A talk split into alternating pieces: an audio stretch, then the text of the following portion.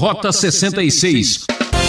Que proveito tem um homem de todo esforço, de toda ansiedade com que trabalha debaixo do sol? Você aí que já está com gastrite, que já está com dor de cabeça, com dor nas costas, se esforça tanto, qual é a razão de tudo isso?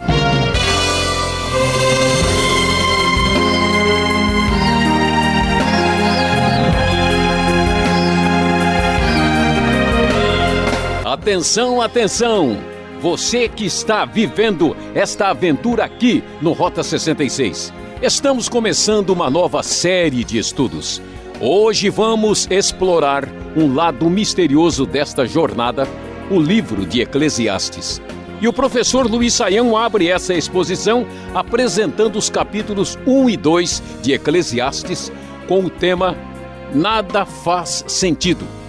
Este livro do Antigo Testamento busca dar uma resposta à pergunta: que proveito tem o homem com o seu trabalho e com tanto saber? O que é melhor? Qual a vantagem que se leva? Seria tudo inutilidade e vaidade? Essas e outras perguntas iremos descobrir lendo essa literatura de sabedoria. Eu sou Beltrão e juntos vamos caminhar por mais uma trilha. Preparado? Rota 66, hoje dando início ao estudo do livro de Eclesiastes. Sim, hoje nós vamos iniciar a nossa jornada sobre este livro tão diferente, tão questionador. Hoje vamos estudar os capítulos 1 e 2. E o tema de nossa abordagem será Nada faz sentido. Eclesiastes começa aí no primeiro versículo, conforme a nova versão internacional da Bíblia, dizendo as palavras do Mestre, filho de Davi, rei em Jerusalém. Historicamente, a tradição tem atribuído Eclesiastes a Salomão, principalmente em função dessas primeiras palavras. Os estudiosos mais recentes, mais críticos, sugerem que o teor do conteúdo do texto exige que ele tenha sido elaborado mais tarde. É possível que o livro tenha sofrido algum processo editorial. As questões ligadas à data e autoria são bem amplas e diversificadas e não temos como detalhar isto aqui agora. O texto começa a falar da seguinte maneira a partir do verso 2: Que grande inutilidade, diz o mestre, que grande inutilidade, nada faz sentido. O que o homem ganha com todo o seu trabalho em que tanto se esforça debaixo do sol? Gerações vêm, gerações vão, mas a terra permanece para sempre. O sol se levanta e o sol se põe, e depressa volta ao lugar de onde se levanta. O vento sopra para o sul e vira para o norte, dá voltas e voltas, seguindo sempre o seu curso. Todos os rios vão para o mar, contudo o mar nunca se enche.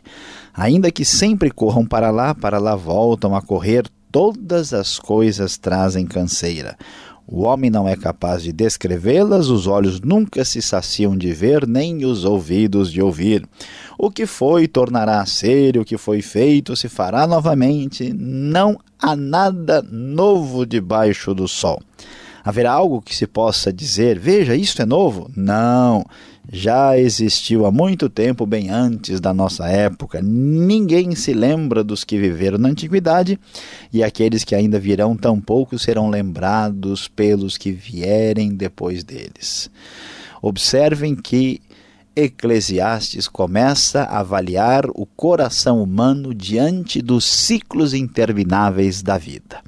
Então, o que acontece? Se olharmos a vida somente do jeito que ela aparece a nós debaixo do sol, a nossa sensação é exatamente essa. O sol vem, o sol vai, tudo parece ser uma espécie de motor cíclico que funciona repetindo os padrões anteriores.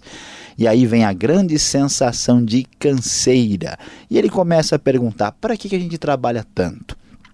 Para que tanto esforço? Nada há de novo debaixo do sol e parece que a vida não tem sentido, nada faz sentido. Imagine só esse tipo de questionamento na Bíblia. Quem diria? Como resolver isso? Já sei, aqui está a solução. O caminho é estudar e caminhar muito atrás da sabedoria. Vamos acompanhar com o nosso autor de Eclesiastes para ver que conclusões e resultados empolgantes ele encontrou. E ele diz: Eu, o mestre, fui rei de Israel em Jerusalém. Dediquei-me a investigar e a usar a sabedoria para explorar tudo o que é feito debaixo do céu. Que fardo pesado Deus pôs sobre os homens. Você já sentiu isso no último ano de faculdade que você fez, sem dúvida. Tenho visto tudo que é feito debaixo do sol, tudo é inútil, é correr atrás do vento. Para que tanto esforço? Por que não passar apenas uma tarde em Itapuã, simplesmente descansando e dormindo? Para que tanto esforço? O que é torto não pode ser endireitado. O que está faltando não pode ser contado. E o texto prossegue, fiquei pensando. Eu me tornei famoso e ultrapassei em sabedoria todos os que governaram Jerusalém antes de mim. De fato, adquiri muita sabedoria e conhecimento. O texto reforça a autoria de Salomão nesse caso. Por isso me esforcei para compreender a sabedoria, bem como a loucura e a insensatez, mas aprendi que isso também é correr atrás do vento. Pois quanto maior a sabedoria, maior o sofrimento, e quanto maior os conhecimento, maior o desgosto a percepção que vemos do nosso amigo aqui, o mestre de Eclesiastes, é que a vida parece não ter sentido, na, nada faz sentido. É como se diz, ó oh vida, ó oh azar, eu sabia que não ia dar certo, esse negócio está muito complicado. Parece que o conhecimento, a sabedoria também não trazem respostas finais, apenas desgosto e sofrimento. Então, vamos tentar outra alternativa, e sem dúvida, o nosso Coelet, assim chamado em hebraico, o nosso mestre, vai nos dizer no capítulo 2. Eu disse a mim mesmo: Venha, experimente alegria, já sei. Descubra as coisas boas da vida, mas isso também se revelou inútil. Vamos cair na gandaia. Esta é a proposta próxima. Já que não entendo a vida, então vamos curtir, vamos viver a vida, entrar de cabeça para ver o que a gente consegue nessa história. Decidi entregar-me ao vinho, diz o verso 3, e à extravagância, mantendo, porém, a mente orientada pela sabedoria qualquer semelhança com o nosso público universitário não é mera coincidência. Eu queria saber o que vale a pena, debaixo do céu, nos poucos dias da vida humana. Lancei-me a grandes projetos, construí casas, plantei vias para mim, fiz jardins e pomares, e neles plantei todo tipo de árvore frutífera. Construí também reservatórios para irrigar os meus bosques verdejantes, comprei escravos e escravas, tive escravos que nasceram em casa. Além disso, tive também mais bois e ovelhas do que todos os que viveram antes de mim em Jerusalém. Ajuntei para mim prata e ouro, tesouros de reis e de províncias, servi-me de cantores, cantoras e também de um harém as delícias dos homens. Tornei-me mais famoso e poderoso do que todos que viveram em Jerusalém antes de mim, conservando comigo a minha sabedoria. Olha, o seguinte eu vou me realizar, eu vou aproveitar a vida e vou botar o pé no acelerador para realizar todos os meus sonhos, eu vou ser um executivo que não deixa de aproveitar o que há de melhor na vida, inclusive, ele diz um harém, as delícias dos homens. De novo, parece que qualquer semelhança com os nossos dias não é mera coincidência. E ele prossegue: Não me neguei nada que os meus olhos desejaram. Não me recusei a dar prazer algum ao meu coração. Está se enquadrando, está se sentindo aqui? Pois é. Na verdade, eu me alegrei em todo o meu trabalho, essa foi a recompensa de todo o meu esforço. Contudo, quando avaliei tudo que minhas mãos haviam feito, o trabalho em que eu tanto me esforçara para realizar, percebi que foi tudo inútil, foi correr atrás do vento, não há nenhum proveito que se no que se faz debaixo do sol. Ah, então passei a refletir na sabedoria, loucura e insensatez, o que pode fazer o sucessor do rei a não ser repetir o que foi feito. Percebi que a sabedoria é melhor que a insensatez, assim como a luz é melhor do que as trevas. O homem sábio tem olhos que enxergam, mas o tolo anda nas trevas, todavia percebi que ambos têm o mesmo destino. Aí fiquei pensando: o que acontece ao tolo também me acontecerá. Que proveito eu tive em ser sábio? Então disse a mim mesmo: isso não faz o menor sentido. Nem o sábio, nem o tolo serão lembrados para sempre nos dias futuros. A ambos, nos dias futuros, ambos serão esquecidos. Como pode o sábio morrer como o tolo morre? Nada faz sentido. Não adiantou encher o coração de alegria, não adiantou apelar para a sabedoria, não adiantou valorizar o saber no final das contas. Além do ciclo da repetição, a morte espera para atingir a todos. Finalizando, nós vamos ver no final do capítulo 2 qual foi o sentimento que está batendo no coração de muita gente que o nosso mestre de Eclesiastes apresentou. Por isso desprezei a vida, pois o trabalho que se faz debaixo do sol pareceu-me muito pesado. Tudo era inútil, era correr atrás do vento. Desprezei todas as coisas pelas quais eu tanto me esforçara debaixo do sol, pois terei que deixá-las para aquele que me suceder. E quem pode dizer se ele será sábio ou tolo? Todavia terá domínio sobre tudo que realizei com meu trabalho e com a minha sabedoria debaixo do sol. Isso também não faz sentido. Cheguei ao ponto de me desesperar por todo o trabalho no qual tanto me esforcei debaixo do sol. Pois um homem pode realizar o seu trabalho com sabedoria, conhecimento e habilidade, mas terá que deixar tudo o que possui como herança para alguém que não se esforçou por aquilo. Isso também é um absurdo e uma grande injustiça. Além de não entender a própria vida, além de perceber as contradições do aqui e agora, o problema é saber que tudo que foi feito vai ficar no futuro, sabe lá nas mãos de quem e qual é o sentido disso. Que proveito tem um homem de todo esforço, de toda ansiedade com que trabalha debaixo do sol? Você aí que já está com gastrite, que já está com dor de cabeça, com dor nas costas, se esforça tanto, qual é a razão de tudo isso? Durante toda a sua vida, seu trabalho é pura dor e tristeza, mesmo à noite a sua mente não descansa, isso também é absurdo. Para o homem não existe nada melhor do que comer, beber e encontrar prazer em seu trabalho, e vi que isso também vem da mão de Deus. E quem aproveitou melhor as comidas e os prazeres do que eu? Ao homem que o agrada a Deus dá sabedoria, conhecimento e felicidade. Quanto ao pecador, Deus encarrega de ajuntar e armazenar riquezas para entregá-las a quem o agrada. Isso também é inútil, é correr atrás do vento.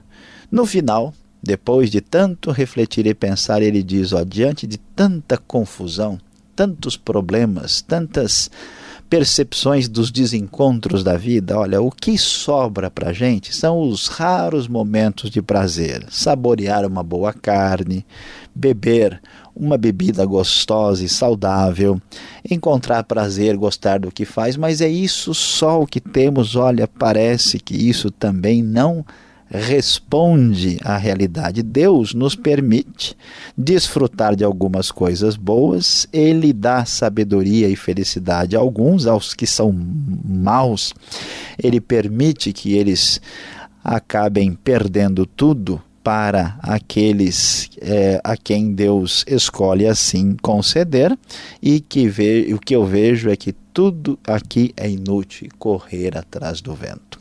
Veja, meu amigo, que as palavras da Bíblia, as palavras de sabedoria, não são apenas palavras religiosas metafísicas, elas descrevem a dor e o sentimento do coração humano como nenhuma outra obra faz. E a grande verdade que está por trás destes capítulos surpreendentes e interessantes é que o homem sem Deus, sem compreender coisas mais profundas da vida, certamente vai sentir no coração que nada faz sentido. Vamos continuar no Rota 66 para ver até onde nós vamos com esta este questionamento e esta reflexão perturbadora.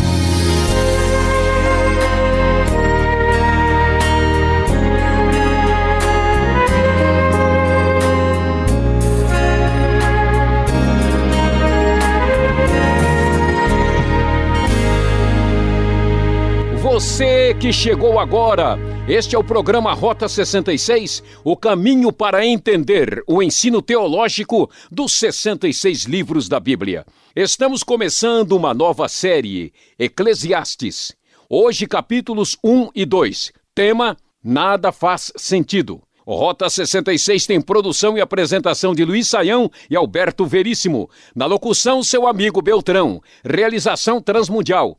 Caixa Postal 18.113, CEP 04626-970 São Paulo, capital. Correio eletrônico, rota 66 arroba transmundial.com.br. Escreva. Continuando nossa aula, vamos às perguntas. Muito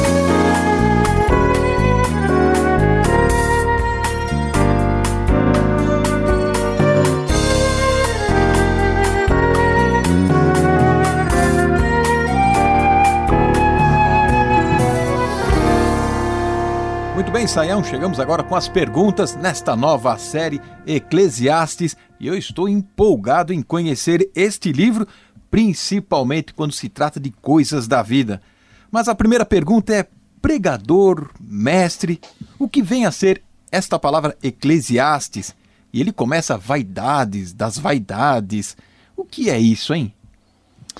É, Pastor Alberto, de fato o livro precisa aí ser bem avaliado, porque ah, nós temos ah, no, no hebraico né, uma palavra que é coelet. Né? Essa coelet tem relação ah, com a, a assembleia, o ajuntamento das, das pessoas no contexto de Israel.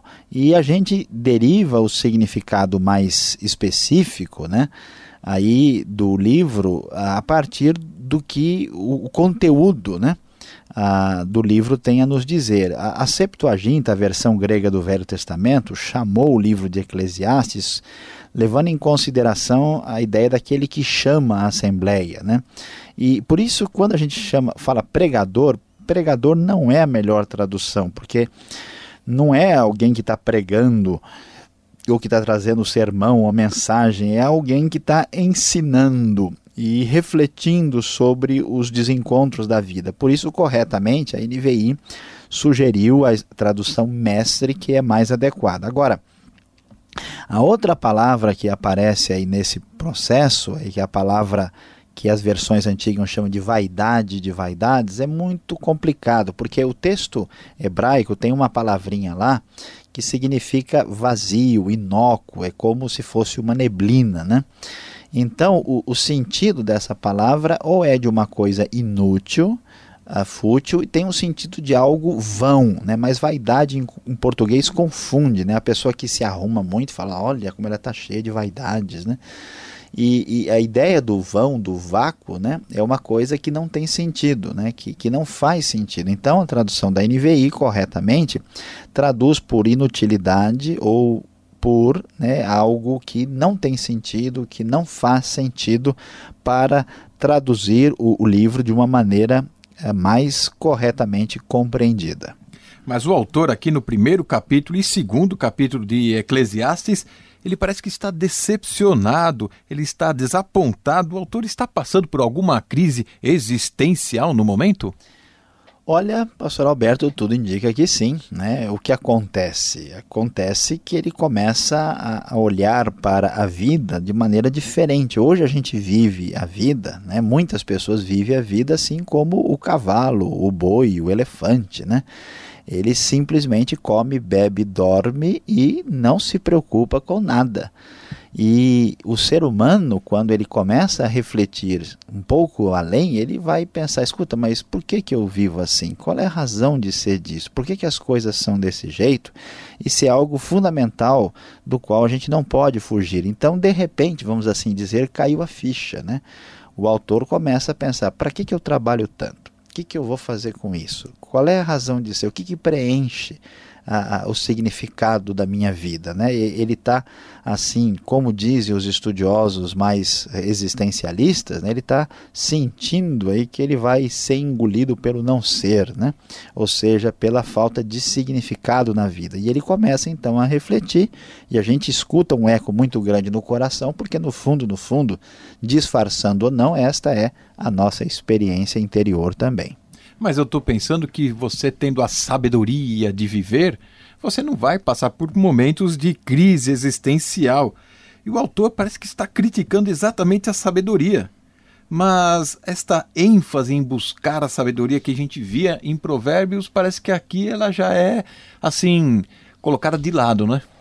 Pois é, isso que levou muitos críticos a questionarem a, né, a autoria de Salomão ou ligação do livro com Salomão, e os mais conservadores dizem: não, isso aqui é Salomão numa época diferente da época de Provérbios. Né? Independentemente da discussão, nós devemos entender uh, um fator aqui muito importante: é que, em primeiro lugar, essa sabedoria mencionada aqui é uma sabedoria no seu aspecto limitado. Né? A sabedoria pode nos dar condição de viver de maneira prática na vida, né? a pessoa que se controla, que sabe é, ter amigos, que sabe tirar bom proveito das boas opções na vida, mas isso não responde ao significado mais profundo da vida, à limitação da sabedoria, porque ela é uma sabedoria humana. E outra coisa que desanima o autor é perceber como sábios e tolos acabam tendo o mesmo resultado. Então ele diz: puxa, um sábio fez um negócio tão extraordinário, ele morre e outro cara fica com aquilo, como é o caso de um rei, por exemplo. O sábio morre, o tolo também. Então parece que tem alguma coisa errada com esse mundo. A sabedoria não responde às inquietações mais profundas e plenas do ser humano. E a gente percebe isso. Quantas pessoas, depois de terem estudado, dedicado a sua vida, sente um, uma espécie de vazio e perguntando: e daí? Onde é que eu cheguei com tudo isso? Agora, esse ciclo repetitivo da vida que é mencionado nesses primeiros capítulos de Eclesiastes, ele no fundo, no fundo, ele é verdadeiro. Não podemos negar isso. O autor, na verdade, ele não está ele não tá correto nisso, na sua observação? Pois é, pastor Alberto. Olha só que coisa interessante. De fato, a gente olhando para a vida, a vida vai mostrar esse ciclo repetitivo, né? E ele começa a prestar atenção nisso e diz: olha, puxa, tudo parece que a gente está preso dentro desse ciclo. A questão que ele ainda não vai levantar é: será que existe alguma coisa além do ciclo? Se olharmos para a vida, para a natureza, para a realidade à nossa volta e somente para ela, a nossa sensação de prisão ao ciclo será muito clara. A grande questão é que parece, nós vamos descobrir, que tem muito mais coisa além disso. Bom, obrigado, Saião, pelas respostas. E você que está nos acompanhando, você vai ter muito que aprender nessa nova trilha. Tudo vai fazer sentido. Agora, a palavra final desse estudo.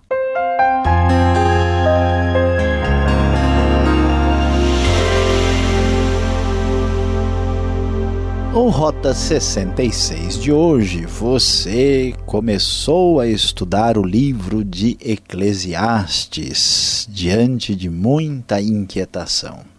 Estudamos os capítulos 1 e 2 falando sobre o tema Nada faz sentido.